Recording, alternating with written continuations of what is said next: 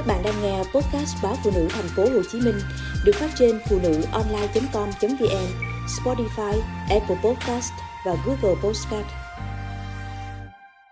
Một nụ cười dù gượng cũng có thể giúp vui hơn.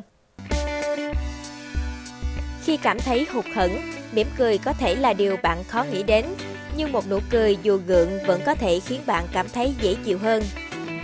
Một nhóm các nhà nghiên cứu toàn cầu dẫn đầu bởi Đại học Stanford ở California, Mỹ đã thu thập dữ liệu của 3.878 người tham gia từ 19 quốc gia.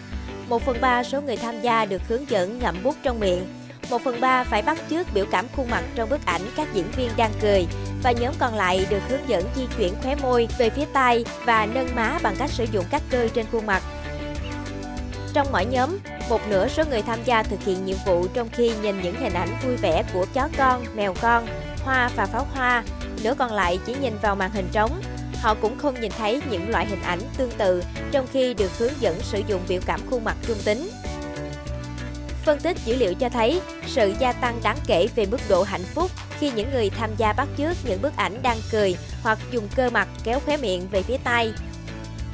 Viết trên một tạp chí, nhóm tác giả lưu ý rằng mặc dù tác động tương đối nhỏ, nó tương tự sự gia tăng hạnh phúc mà những người tham gia với biểu cảm trung tính ấy khi nhìn vào những hình ảnh vui vẻ.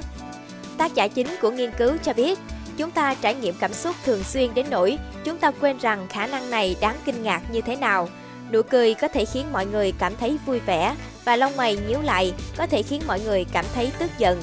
Do đó, ý thức về cảm xúc dường như dựa một phần vào các cảm giác của cơ thể.